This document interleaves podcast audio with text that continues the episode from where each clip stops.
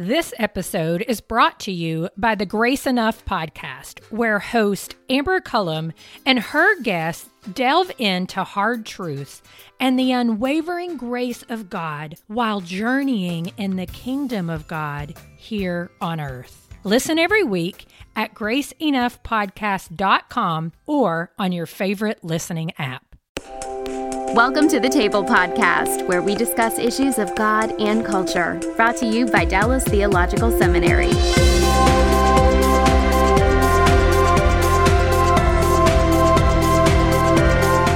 Welcome to the table where we discuss issues of God and culture. And today our topic is Christians on college campuses, and our focus is going to be on three campuses in California. UCLA, the most famous of the three that I'm going to mention, UC Irvine, and UC San Diego. And one thing we know for sure, neither, none of those campuses struggle for the environment of the weather. Uh, they're all uh, uh, located in beautiful parts of the country where the weather is pretty consistent all year round. My guest is Ben Shin. Ben uh, is uh, teaches at, at Talbot Seminary and has done so now for a while, and has a leader of a of a parachurch ministry primarily to uh, Asian students on these campuses. Ben, welcome to the table.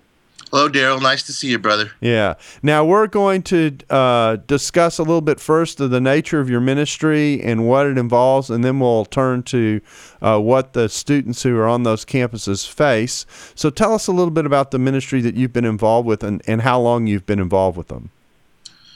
I started first as a student in 1984 at the campus of UCLA. I'm a, a graduate of UCLA. And we started this Bible study because we wanted to reach Korean Americans specifically who spoke English. At the time, they only had uh, Bible studies that spoke Korean language. So we started an English speaking one. And pretty soon that caught on, and more people joined us. And uh, we then branched out to Irvine as well as San Diego and so our ministry is called Crossroads Campus Ministries. Uh, it started out as a Korean Bible study first. It was called KACF, Korean American Christian Fellowship. But we didn't want the uh, ethnic marker to be a stumbling block to the gospel. As we were sharing with people on campus, they would ask us, Do we have to be Korean to come to the Bible study? And we said, Certainly not, because the gospel is for all people. So we decided to change the name to CCM, Crossroads Campus Ministries, in 1998. And now it has become more diversified in it's a pan Asian ministry. It is student run, but we also have uh, staff who are seminarians, primarily from Talbot School of Theology, who work there to go preach and teach, to uh, minister, counsel, and guide. And I've worked now currently in, as the director of this uh, ministry and have been doing so now for almost 30 years. Well, I was just going to say, I was doing the math. I said that's almost 30 years on those campuses. So you've seen a lot uh, in terms of the campuses. Now, I take it that these are three very different campus environments. Would that be fair to say, or are they fairly similar? How would how would you describe their relationship to each other? Yes, well, they are similar but it is pretty true that every campus has its own unique personality to it. So, for example, uh, San Diego, kind of the beach weather, the kind of, you know, hang loose type mentality, they like to have a lot of fun. They're kind of Asian surfers, if that makes sense. Oh wow, that's a category I've never put together yeah, before. Thank you. But but UCLA, uh, they're a little bit different. Uh, uh, their big campus, of course, and uh, they they would be in high school the the more popular kids in that they run around with the jocks and the the the AS and so forth and uh, there seems to be this strata within UC systems whether it's spoken or not but uh, the personality certainly shows itself as being quite different. So how does Irvine fit in that mix? They're studious and obedient.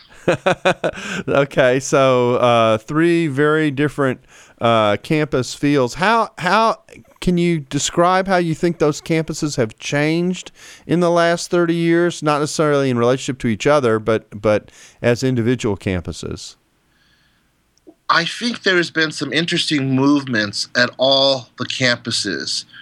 One is that the students themselves are very different now than, let's say, even 10 or 20 years ago. I think that students are actually more studious now than they were before. And I think this comes with some of it is the acceptance rate and the requirements of the universities being higher and more difficult to get into. So we have students that come in who have had very excellent high school careers and they score high on the SAT and, and they have done lots of activities. So when they come into these campuses, they're not as, um, I don't know if the word is committed, they're not spending as much time with things related to their faith as they are in the library. And I guess at one level, that's good. They have their priorities straight as students, but we don't see them being involved in as many things like small groups and evangelism as in previous years. Interesting. Um, and and so, what does the ministry itself actually involve for the students on these various campuses? We focus primarily on two things. We have what's called a general meeting that meets on either a Wednesday or a Thursday night. That's a two hour meeting. It resembles like a service. So we'll have worship and praise. We'll have a speaker, and we'll typically invite a speaker from a local church, a pastor to come in that's representative of some of the students from the ministry. And then after that, we'll have a time of prayer and discussion, and then pretty much go out and have food and fellowship. The second aspect is there are small groups. So I would say that's the strength of CCM is the small groups for the last 30 years. Uh, they're very intense. They're a high level commitment. We have set curriculum that we go through where we teach them Bible doctrine, spiritual disciplines, hermeneutics, all of those things.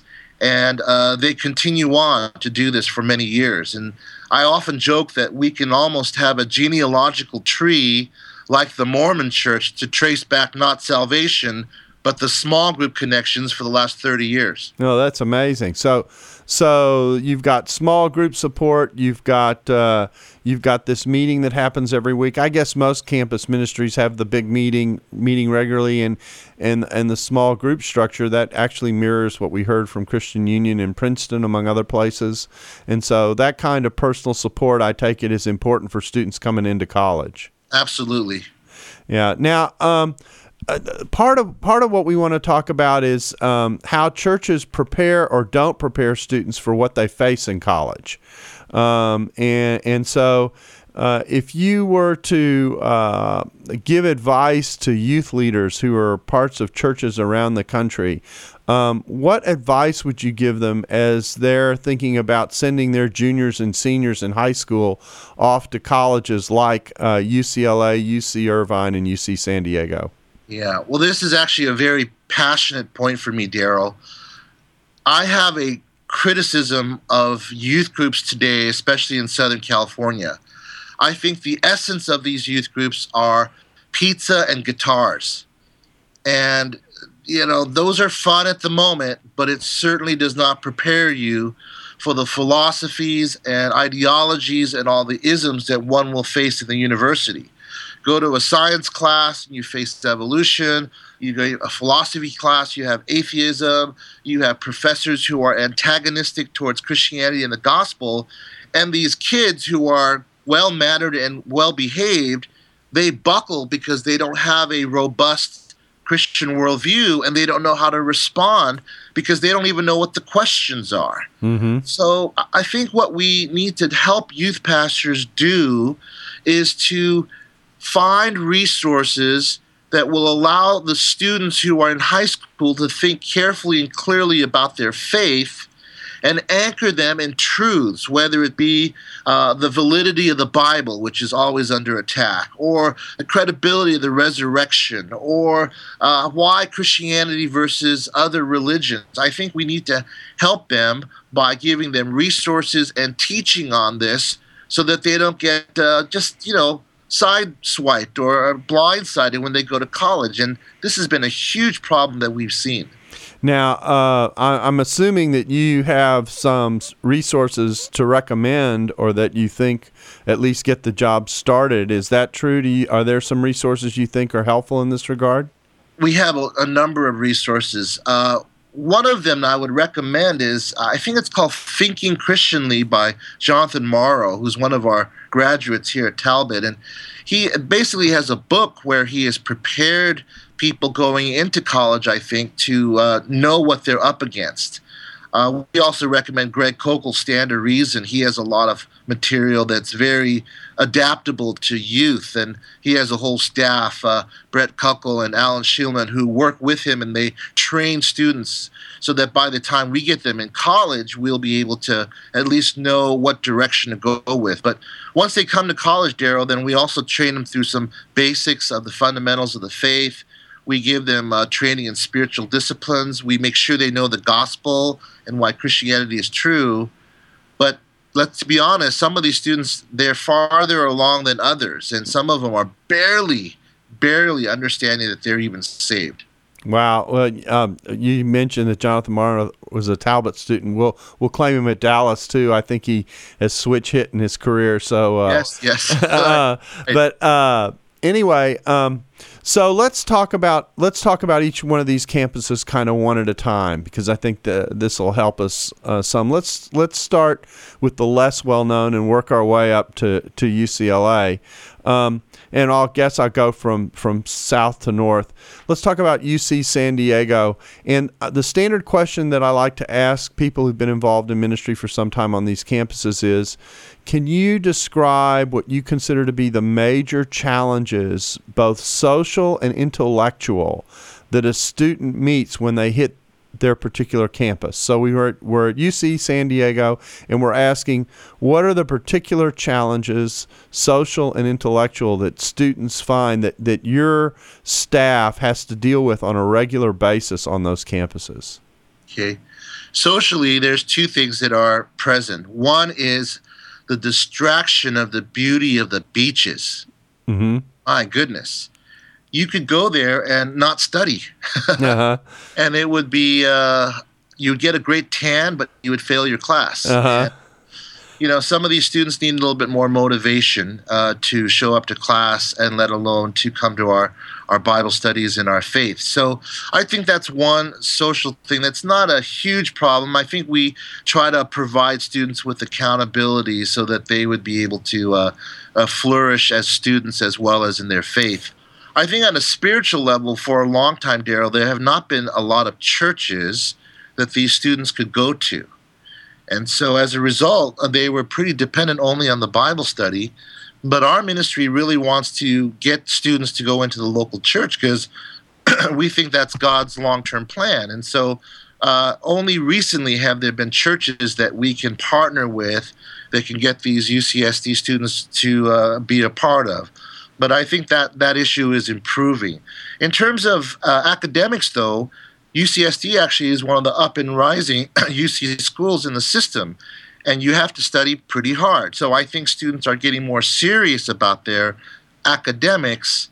But again, this is the the problem: time management. Then how about their faith? How about you know their commitment to you know time with God and and coming out to these Bible studies? So we have to try to communicate as a staff the whole concept of balance.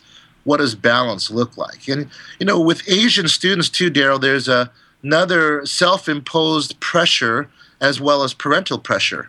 You know, in, in sociology, we're called the model minority, which means that we're well behaved, that we follow uh, pretty obediently, and that we're supposed to be good in math and sciences. Mm-hmm. Uh, that's the stereotype. Whether that's true or not, uh, that was not true for me. I'm horrible at math and sciences. I'm, I was an English major in college, so I break that stereotype right off the bat. But uh, I, I, think that those challenges are are things that we face as you know challenges. They're not struggles, but things that we have to pay attention to and work hard at, so that we develop holistic followers of Christ, not just you know theological eggheads or just academic you know, hermits or social butterflies. So we have to try and be mindful how do we develop the person holistically?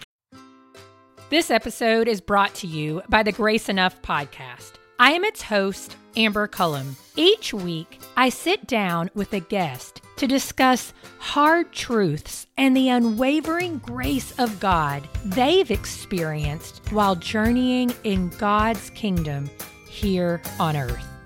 You'll hear from guests like Jen Wilkin, Jamie Ivey, Andy Crouch, and Scot McKnight. Listen to these conversations and more by searching Grace Enough Podcast on your favorite listening app or by visiting graceenoughpodcast.com.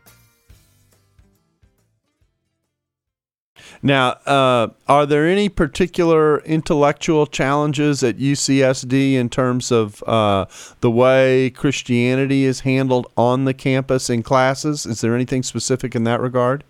The, in the philosophy department and in their Western Civ classes, there have been strong opponents to Christianity. And so, uh, so if someone hits the campus, I take it they take the Western Civ class pretty early on. Yes. If they're in the humanities, uh, that's the way most campuses work. And uh, they might opt into philosophy or not. I don't know if they require a philosophy class, but um, anyway. So, so what does that look like when you say what? What's the nature of the challenge? Do you know specifically the kinds of things that are being taught?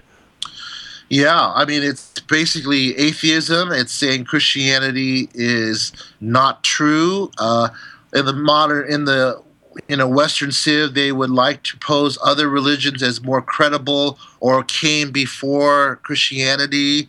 Uh, they would show the different references of the Genesis accounts and say that you know the Bible copied you know the other works that were predated and all this and so when we come down, we have to do a lot of apologetics, and we have to uh, show them that there is good, rational material that responds to some of these uh, challenges that atheists and and others would like to pose at us. It's interesting because we've just done a, on our podcast uh, on the on the non-college side uh, a full presentation of Genesis in the context of the ancient Near East, yes. which I know is a big discussion uh, generally in Old Testament studies, but to think right. about that uh, being a part of the college campuses is significant. And I'm actually aware of those issues being introduced in public schools as early as junior high. Yes. So, um, so that's not an unusual kind of, of, of issue to face.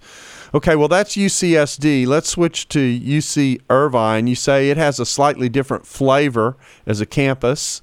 Um, uh, seems to be, uh, from what I could tell, uh, less laid back, more in, intense, and a little more uh, serious kind of student. So, again, the question is what are the social challenges particular to that campus, and what are the intellectual challenges? UC Irvine, when I first started working there in 1990, it seemed like a very a clean and plastic environment. There wasn't much to do if you were a college student. And unlike most college towns, everything closed at nine o'clock. Mm-hmm. There was only one Denny's that opened, and, and, it had terrible service, and no one wanted to go there, and that eventually closed down as that well. That would drive you to the beaches. Absolutely, absolutely. and so uh, that's why, unlike the other two campuses, UC Irvine students would typically graduate in four years mm-hmm. because they were studying all the time. I think people were pretty moderate and mild keeled in personality there at UCI. But I know one of the challenges that they faced is they would have Bible as literature classes, and they would introduce things like JEDP theory. And they would say, well, they would come up to me and say, you know, Pastor, do you think Moses really wrote, you know, some of these books of the Old Testament? And I would say, certainly. Well, why, why do you think not? And they would come up with these things that they would learn in their classes. And so, um, you know, unlike San Diego, however, Irvine had a, a plethora of churches mm-hmm. where people could easily go to uh, on weekends and Friday nights, which was another gathering for the church groups. So there were a lot of pastors that they could ask and, and, and be able to uh, find some responses to some of these other questions. So I don't think UC Irvine students struggle as much as San Diego students with some of their these issues. And this was because of the church support that you're talking about. Absolutely, that's yes. in, that's interesting. Now, uh, you know, I'm debating whether to ask this question, but I'm going to go ahead and ask it. And that is, you said you know students are hunting for churches at these two campuses. So um, I will know a little bit about the Irvine area because uh, when I'm out there, sometimes I go to Mariners, which is certainly in the in the area.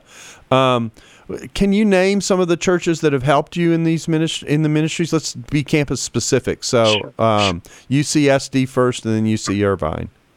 At UCSD, we have really depended on Emmanuel Faith Church, where old Doc Strauss used to be, and then uh, uh, that's been a real helpful church for us. The Lighthouse Bible Church down in San Diego has been huge for us.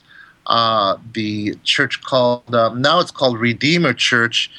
It previously had a different name. I'm blanking on the name of it, but these are churches that we have worked with together uh, students don't come home every weekend, so we say just go to these churches, and that will be really helpful in the San Diego area. The Fields Church is another one, San Diego, that, that's been really helpful for us. Um, we've sent people to The Rock.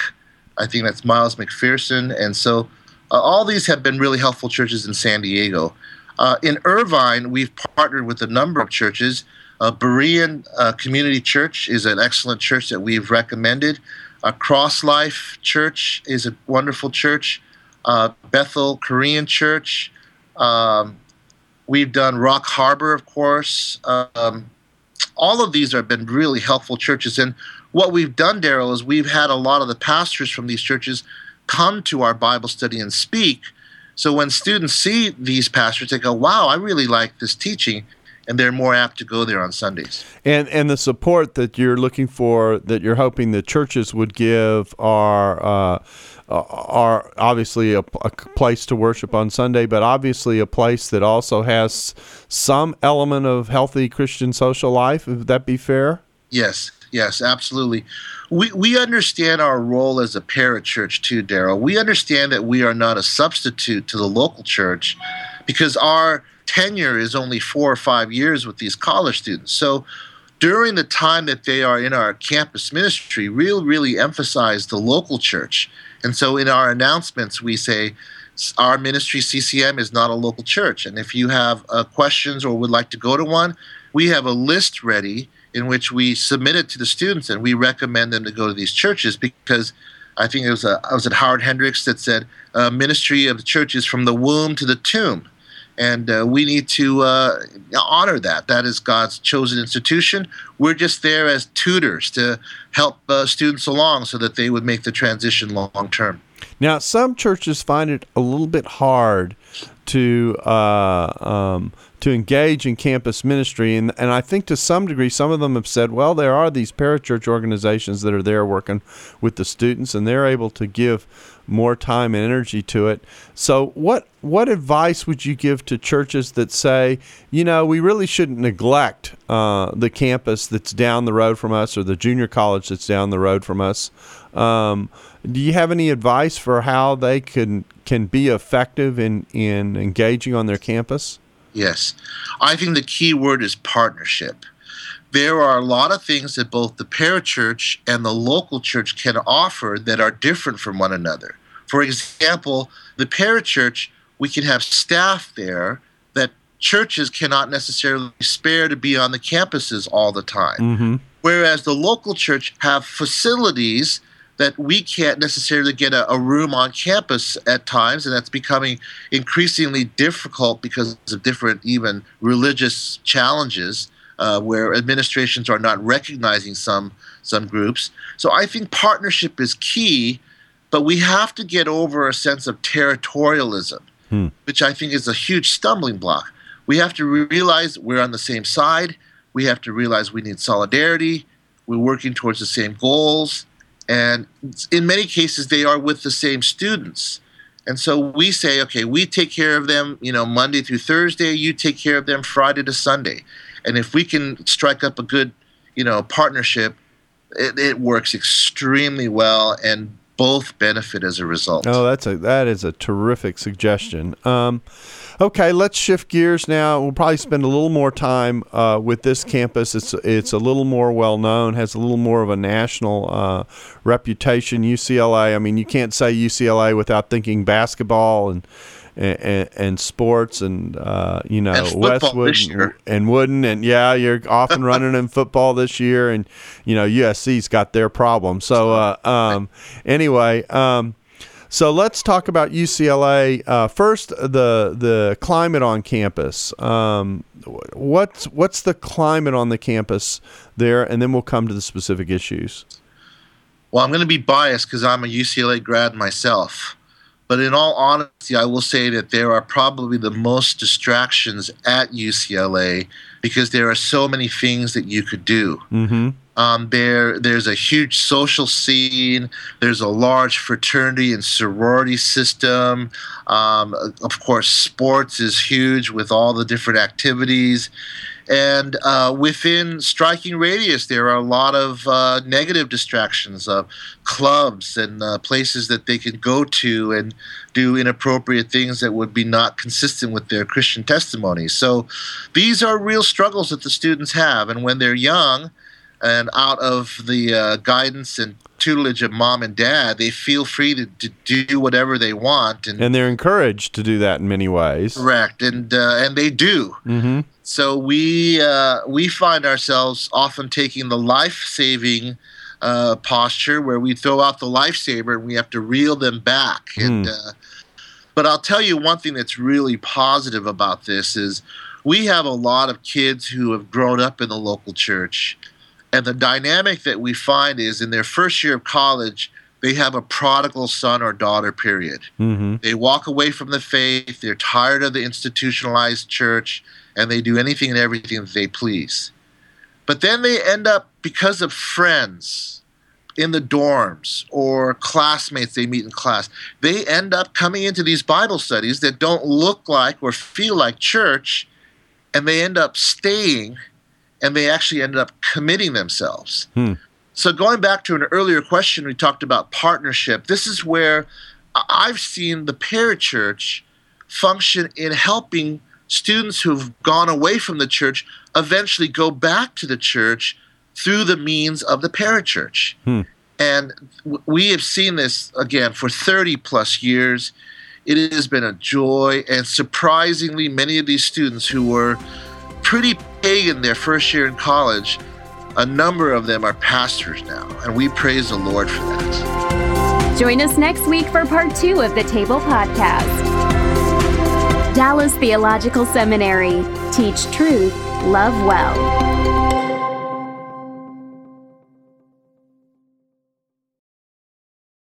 This episode was brought to you in part by the Truce Podcast. The new season examines the connection between some evangelicals and the Republican Party with the help of world class historians. Subscribe to Truce in your podcast app or listen at trucepodcast.com.